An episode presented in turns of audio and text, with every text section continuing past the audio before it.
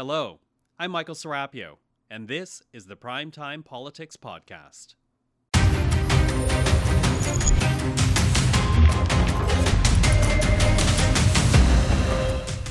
Tonight on Primetime Politics, saying sorry.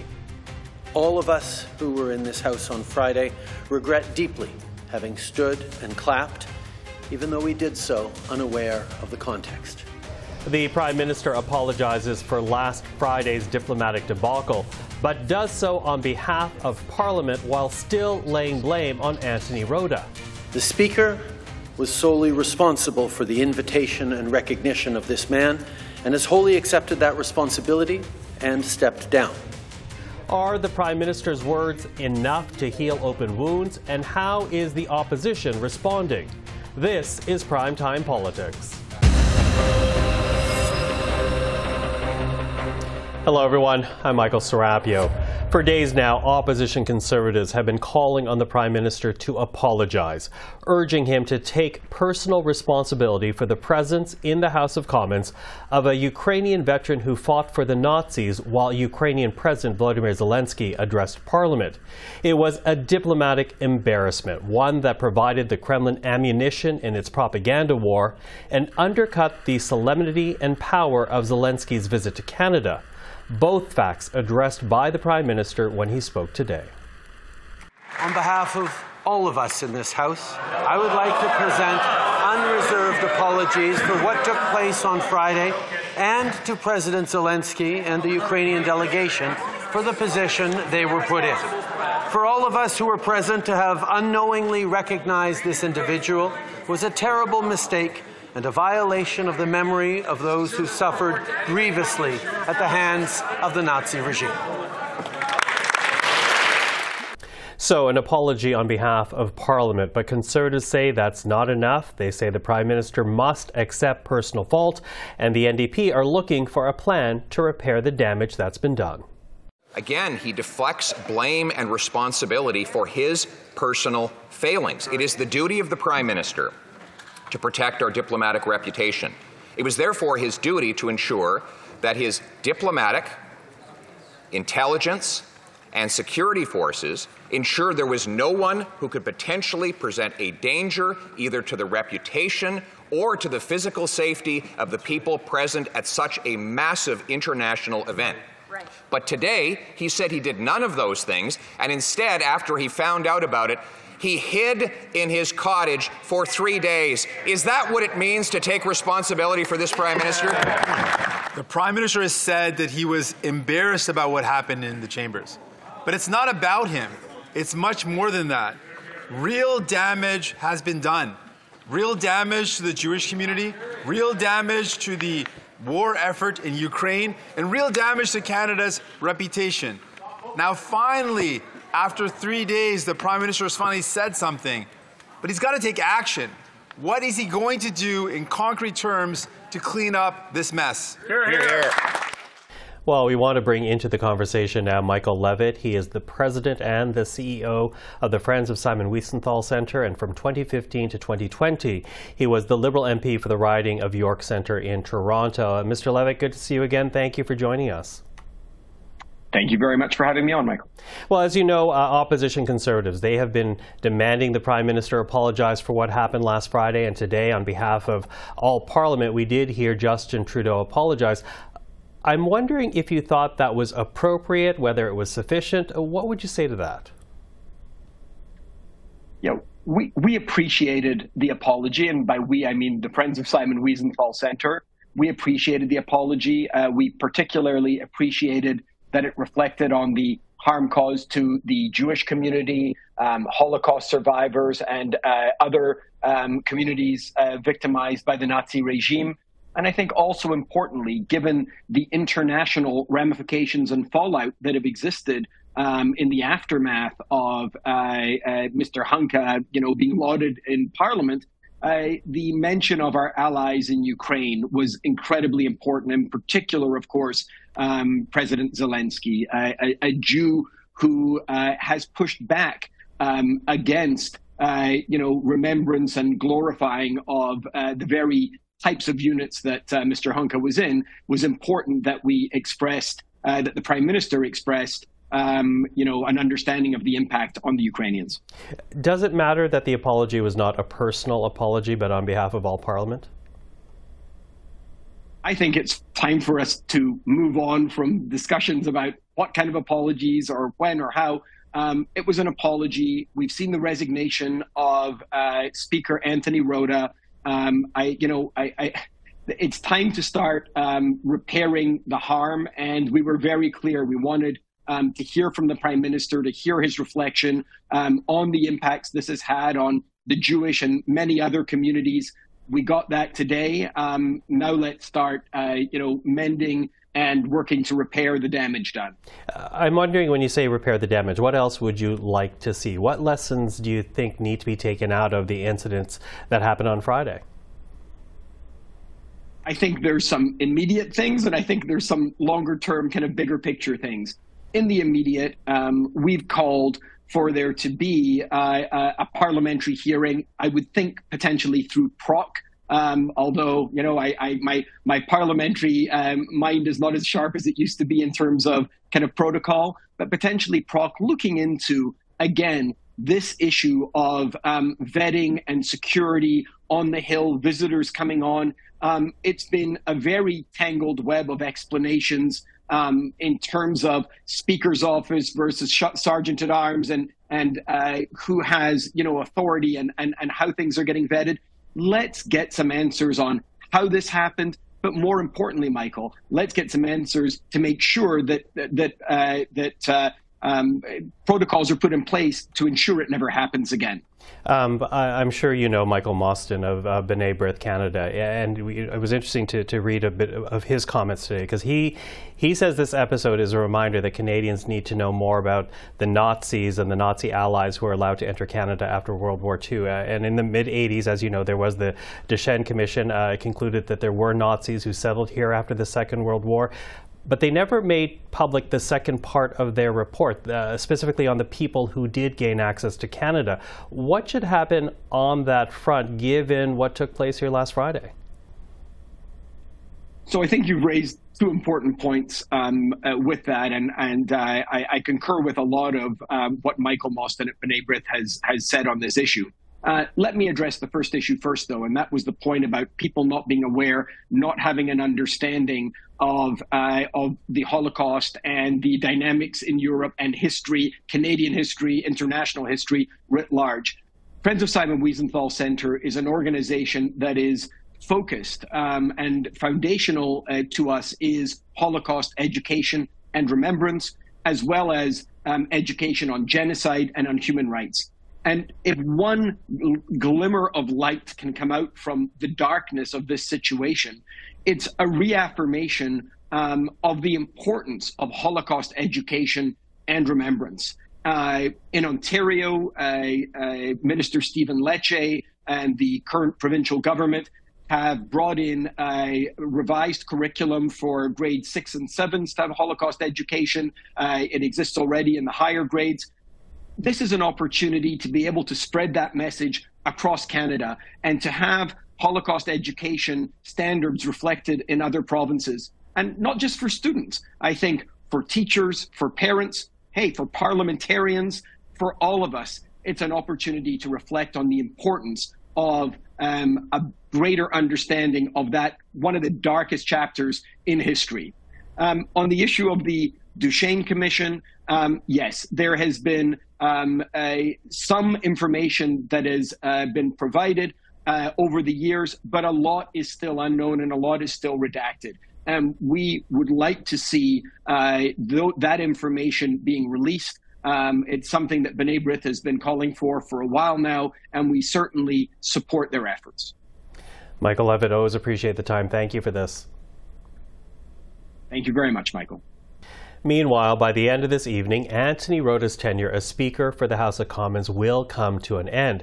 And while we don't know who will replace him in the long term, we do know the longest-serving Member of Parliament will be the interim Speaker until a vote for a replacement can be held. Take a listen right now to Karina Gould, the Liberal House Leader. At the time of adjournment on Wednesday, September twenty-seventh, twenty twenty-three, the member of Bécancour, Nicolas Sorel, the Dean of the House, be deemed elected interim Speaker of the House of Commons until a new Speaker is elected. So you heard it right there. The M P for Bécancour, Nicolas Sorel, will serve as interim speaker. In other words, Bloc Québécois M P Louis Plemondon. And with more, let's go to the Hill right now and join C PAC's Andrew Thompson. So Andrew, good to see you. Uh, tell us a bit more about this choice and, if you will, uh, walk us through what we're going to see over the next few days. Right, Michael. So the Constitution is clear. The House needs a Speaker. And so this agreement that's been reached with the parties for Mister Plemondon to act as interim Speaker is going to allow House sittings and House business to continue. Plemondon, as Dean of the House, as the longest-serving M P, is considered to be the senior House officer when there is not a Speaker. And having him in place uh, also gives M Ps a bit more time to prepare for this Speaker election. That's with the National Day for Truth and Reconciliation coming up this weekend, and then a federal holiday on Monday. Plemondon will then be overseeing the Speaker's election, and the procedure for that should follow with what we've seen in recent years. Candidates will get five minutes to make their case to the House. M Ps will then have a secret ballot to rank their choices. Once the winner's announced, they are ceremonially dragged to the Speaker's chair where they'll give their opening remarks, uh, but we will not get an actual vote tally. Those numbers are not released and the ballots are destroyed. Okay, so something that we'll be watching for in the next few days. Again, that, that, that vote expected to happen on the Tuesday. Uh, at this point, though, Andrew, any idea who might replace Mister Rota in the Speaker's chair uh, in the long term?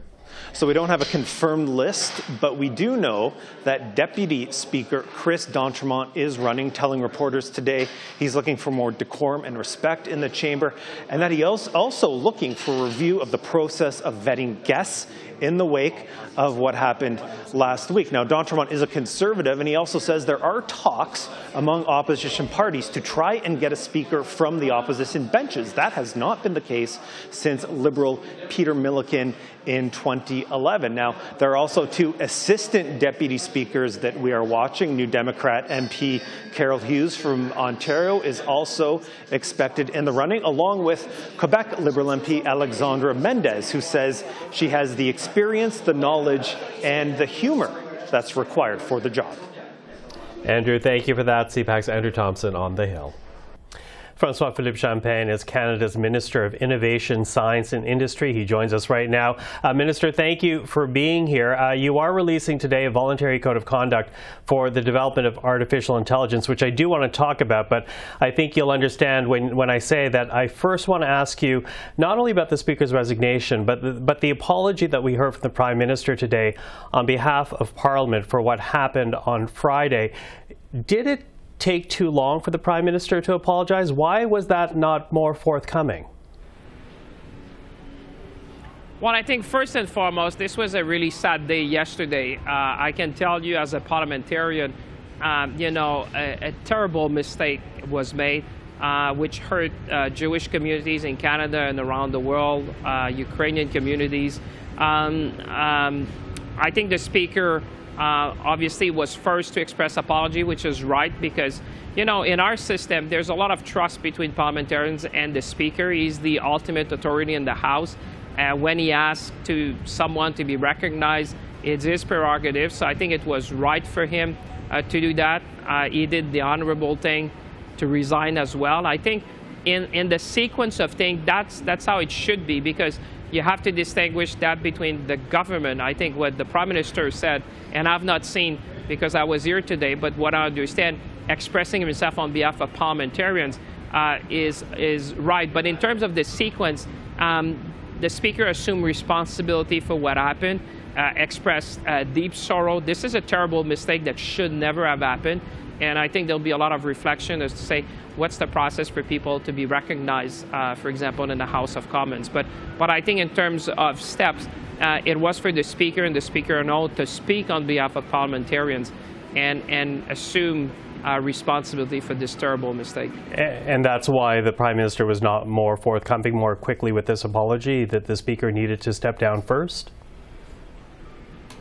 Well, I think it, it's for the Speaker, because that, that was a guess of the Speaker. That I know for folks who are listening, uh, these things, uh, you know, people may not know, for example, exactly the procedure of the House. But But it's really the speaker who invited uh, the individual, who recognized him. And like I said, it, it was, in my view, uh, the right thing uh, for him to uh, express uh, uh, the sorrow, uh, very deep sorrow, Uh, on behalf of parliamentarians, and, and he realized that there was a breach of trust uh, with colleagues, because he's elected by all parliamentarians. So when you talk about parliament, it's the voice of parliament, and I think it was right for him uh, to do uh, so, and, and he did it. And now, you know, the Prime Minister on behalf of uh, parliamentarians of parliament, uh, I think is hopefully, uh, you know, people around the world would see uh, the sorrow of all of us uh, parliamentarians, and, and hopefully uh, we can learn from that. Okay. Well, listen, let's switch over now uh, to this voluntary code of conduct on artificial intelligence. Again, you released it today. But, you know, what's interesting about this, uh, Minister, is that right now it's voluntary. Is that because the technology is developing faster than federal officials can comprehend its impact? Well, no, I would say it, it's a step. You know, uh, we have Bill C twenty-seven in the House uh, that we introduced about a year ago. Uh, but we understand in the minority parliament, uh, you know, it, it's taking time, and we see uh, the evolution of technology, which is going at, at light speed. So a bit like you've seen with President Biden at the White House inviting the tech giants in the United States, uh, we said we need like a stopgap measure. We need an interim measure to restore trust so we can talk about innovation. We need from, from fear to opportunity. And, and for me, that's, that's the basis of the code, is that we have a voluntary code of conduct, but obviously we're going to have a, a legal framework that will put Canada uh, as, as a leader in the world when it comes to artificial intelligence. And that's why, for me, it was so key uh, that we could have this interim step, uh, which will be complementary, obviously, to the law. But before we have a legal framework, we needed to act to make sure that, that we protect uh, Canadians. And I think it's going to give companies who subscribe to the code a competitive advantage, because uh, there, there's issues around uh, safety, transparency. I mean, today, uh, you don't know if you're applying for a loan or if you're applying for an insurance policy, uh, whether this is being decided by an algorithm or is that a human. Uh, did we look at your postcode? Did we look at your gender? I mean, we need more transparency. We need people to know who they're dealing with, and and and certainly have some, you know, framework around that, and the code of conduct is doing exactly that. Okay, so framework, voluntary at this point. Does that mean then that when you speak to the industry here in Canada, the tech industry in this country, that they are already buying into this this code of conduct, or is this a bit of a, a pulling them towards these standards? Well, I, they were part of it. You know, we, we framed something, and you have some of the biggest company in Canada. I can think about Open Text. I can think about Coveo, I can think about Cohere. You have some of the biggest names in Canada uh, which have subscribed because they see a benefit. First of all, because they, uh, they think that having a framework is going to allow, is going to allow for responsible innovation. So uh, they see a benefit in that, and they see a benefit in, in storing a relationship of trust with their customer, uh, that they know that, that the systems are being used responsibly, and that will allow them to innovate faster. We want uh, to foster innovation in this country. We've been a leader with France when it came to uh, the global partnership on uh, artificial intelligence. Uh, we want to continue to lead in the world, and for me, leading was making sure that we have a framework so that companies operating in Canada can refer to and, and give trust to their customer that they're, they're acting responsibly, and then we'll have a legal framework, hopefully as soon as we can. As soon as we can, and again, that sets up this Artificial Intelligence and Data Act that you're talking about. So what can we expect out of that? Will that actually have more teeth to enforce the standards that you're trying to bring about with this voluntary code right now? Well, certainly. I mean, the code is voluntary. The, the, the framework we're going to put, and I think we're going to be the first country in the world Uh, to have a legal framework. So uh, clearly, uh, the framework is, is going to be uh, uh, with, with tools. Uh, we'll have a, a we'll have not only a privacy commissioner, we'll have an artificial intelligence and data commissioner.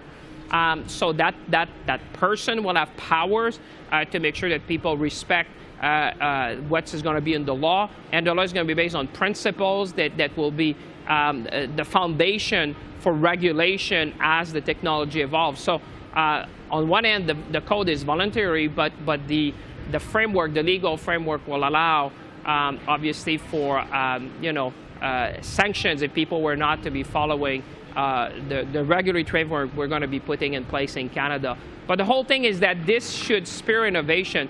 This is about, you know, restoring trust so that we can uh, go forward with innovation, because A I uh, can do great things. You've seen in many industries. You should see the small and medium-sized businesses around here, uh, technologies that, that will be helping companies to be more productive, uh, more innovative. I mean, A I uh, has the potential to really uh, be a game changer in so many industries. So we want that to happen. But for that, we need to have a framework so that things uh, evolve responsibly. Minister, really appreciate the time today. Thank you for it.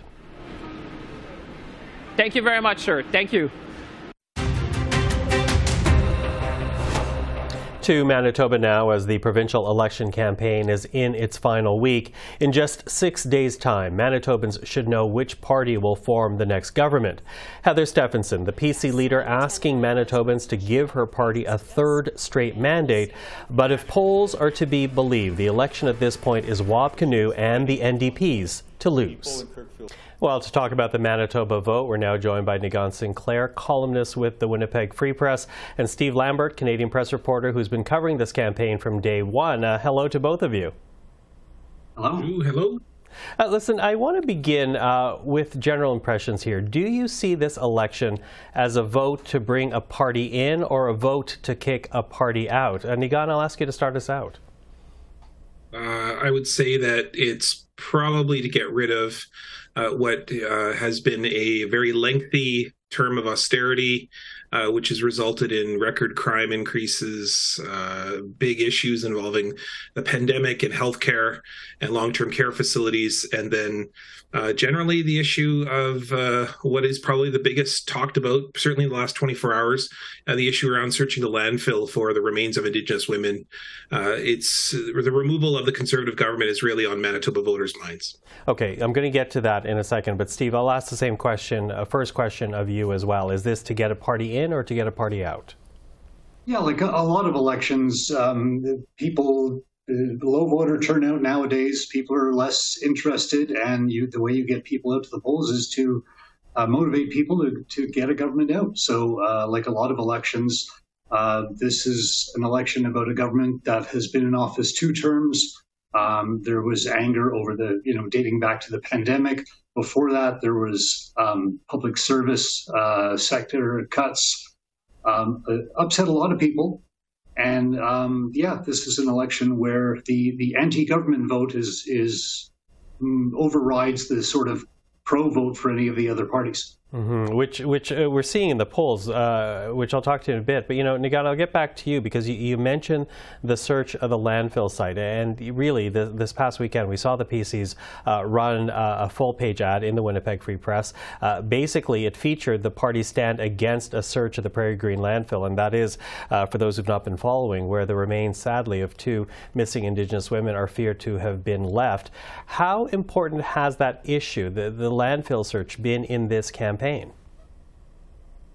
it probably didn't start out as being the number one issue, although certainly people did have it on their minds. Uh, it certainly created a lot of attention uh, and, you know, a long-term pro protest site. And, and the fact that Heather Stefanson asked for the feasibility study herself, Premier Heather Stefanson, and then upon the results coming back, uh, just generally refused. I think what she saw at that time is a general feeling within Manitoba, and we've certainly did polling at the Free Press where we've found that there is an appetite in Manitoba to reject the idea of searching the landfill for these Indigenous women and girls, regardless of how gruesome that may be. Uh, and so the Conservatives have only recently, in the days in which uh, the polls have come out to uh, show widespread support, Uh, growing, surging amount for the N D P. Uh, the Conservatives have turned this into a very ugly campaign, particularly in last week.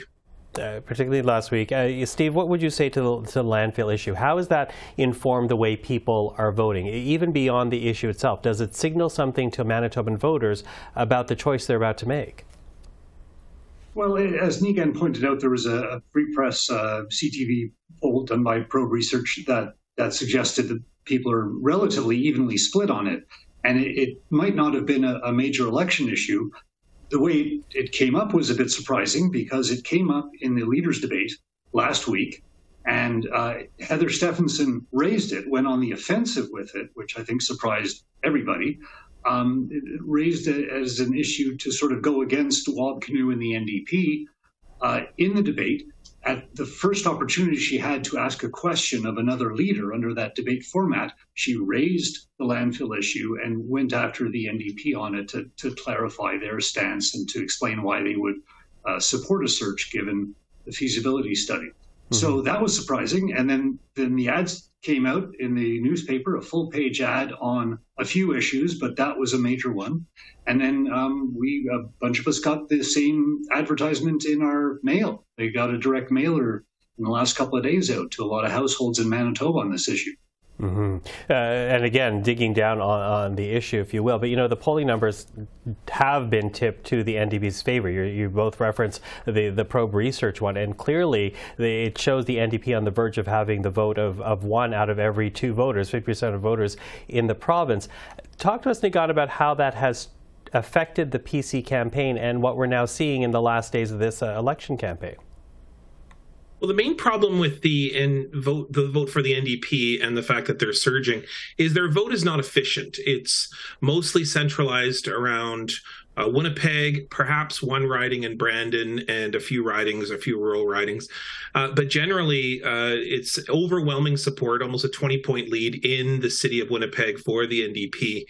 And what that says is, is that it's going to be a tight election, and it's about who can get out the vote now. And uh, the N D P ground game is starting to overtake take the Conservative ground game, uh, even in the rural areas. Uh, I was out in the rural areas this morning, and you see people around the clock, uh, particularly those who are interested in removing the government, who are moving towards the N D P, even in fairly staunchly held Conservative ridings. So those ridings are becoming a bit tighter. Uh, but generally, the N D P is walking away with Winnipeg really over the issue of healthcare. Uh, the closing of E Rs by the Conservative government has been widespread, widespread condemned, and people are really angry about that. And so uh, the N D P has come out to say they will open up E R facilities that have been closed in the past, and that generally has been really that one tipping point issue. Okay. Steve, what are you going to be watching out for? We have a few days left in this campaign before voting day next week. What what are you actually watching out for in in, in these last hours and days? Well, I'm going to disagree with Nigan a bit here. Um, the, the N D P vote within Winnipeg, and thirty-two of the fifty-seven seats in the legislature are in Winnipeg. The N D P vote in Winnipeg can be very efficient when the Liberal vote drops sharply. Oh, and polls suggest the The, the, the polls suggest the Liberal vote has dropped in half from the last election. If those numbers hold, a lot of the seats that the Tories might win narrowly could go to the N D P. And it's a situation we saw in two thousand eleven where the Liberal vote collapsed. The N D P got forty-six percent of the popular vote province-wide. The Tories were not far behind at forty-three point five, but the seat count was thirty-seven for the N D P and uh, nineteen for the Tories. So that, if, if this scenario holds, if the poll numbers hold, um, there, there could be a larger than expected N D P majority, given the efficiency of the vote in Winnipeg. What we'll be watching for in the next few days is what are the Liberals going to do to shore up their support, whether um, the Tories continue to play defense. We've been saying, seeing them just highlighting held ridings, cabinet ministers who are fighting for re-election. Uh, they're not on offense. And the N D P is on offense. The N D P today went into Saint Boniface, held a press conference. Wab Kinew spoke in French. Saint Boniface is the French heart of Manitoba. Um, and uh, they're going after a seat held by Liberal leader Douglas Lamont. And they brought in uh, Labor's doing a bit of a blitz there. The N D P are really targeting that one. And we've seen that in this election where the N D P goes into some of the South Winnipeg ridings that have uh, traditionally been Tory.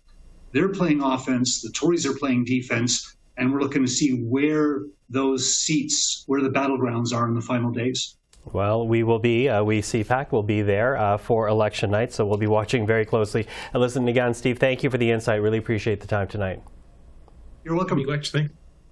And that is Primetime Politics for this Wednesday evening. I'm Michael Serapio. For everyone here at C PAC, thank you for watching. Up next, L'Essentiel avec Esther Bégin.